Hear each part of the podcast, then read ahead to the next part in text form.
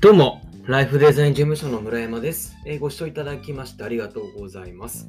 えー、この放送は、えー、私、え人事の相談役が、え伝える、え働きやすい職場づくり人事課題解決チャンネルとなっております。あの前回の放送であの人事課題にエンターテインメントを取り込んだらどうなるかというお話をさせていただきましたが、えっと、今回はまあその補足ということで、えっと、お伝えをさせていただきます。はい。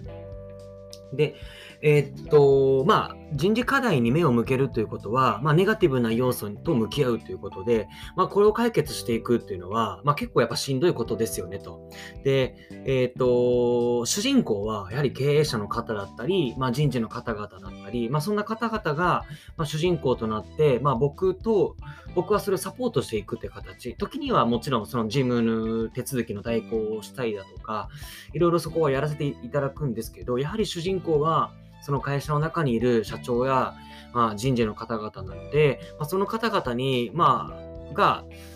まあ、モチベーション高く、えーと、課題に取り組んでいただかなければならないんですね。まあ、という中で、普通にこの課題解決をしようと思っても、やはりしんどいではないかなと思った時に、まあ、エンターテインメントという要素、要は楽しさということを持ち込んだ方が、まあ、あのやりやすいんではないかという、そんなお話をさせていただきました。はい。で、まあですね。まあ、やっぱ楽しいが一番じゃないですか。えー、ほんとそう思うんですよね。まあ僕も、まあね、なんていうんですか？そういうユーモアがある方でもないですし、あのー、ね、どこまでこう楽しさというところはあの提供できるかっていうところはまだ未知数ではあるんですけれども、まあ、ただ少なからず、まあ、人事の方々の大変さっていうところは分かっているつもりですから、まあ、そこをどうすれば楽しさに変えられるかなとか苦しさをこう減らすことができるかなというのは一応いろいろ策はあるつもりなので、まあ、そういう、まあ、その策をベースに、まあ、エンターテインメントという要素をちょっとこの人事支援に、えーと、取り組みたいなというふうに思っているというとこなんですよ。はい。で、僕思うんですけど、そのコンサルティングって、ただ単にこう、なんだろうな、とびっきりのこう、まあ、新しい企画だとか、なんかノウハウだとか、そういうの、そういうのを提供すればいいっていうわけではないと思うんですよね。そのお客さんの課題がどこにあって、それに対してこう、じゃあこうしていきましょうみたいなっていう、それだけじゃ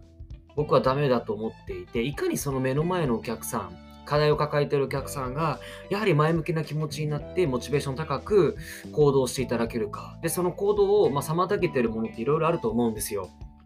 例えば、まあ、社員と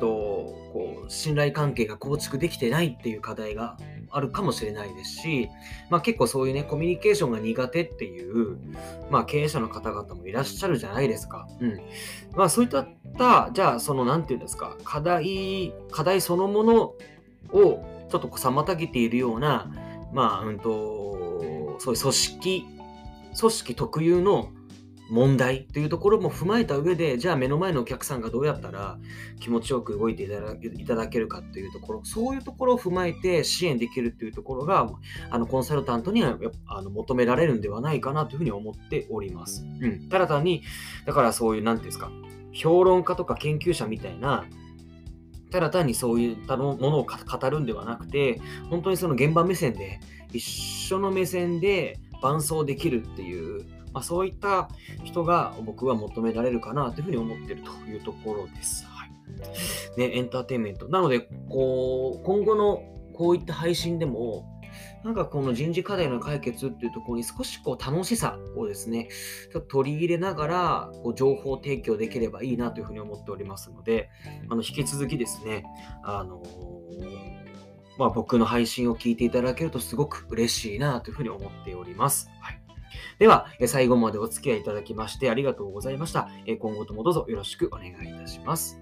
ではまた。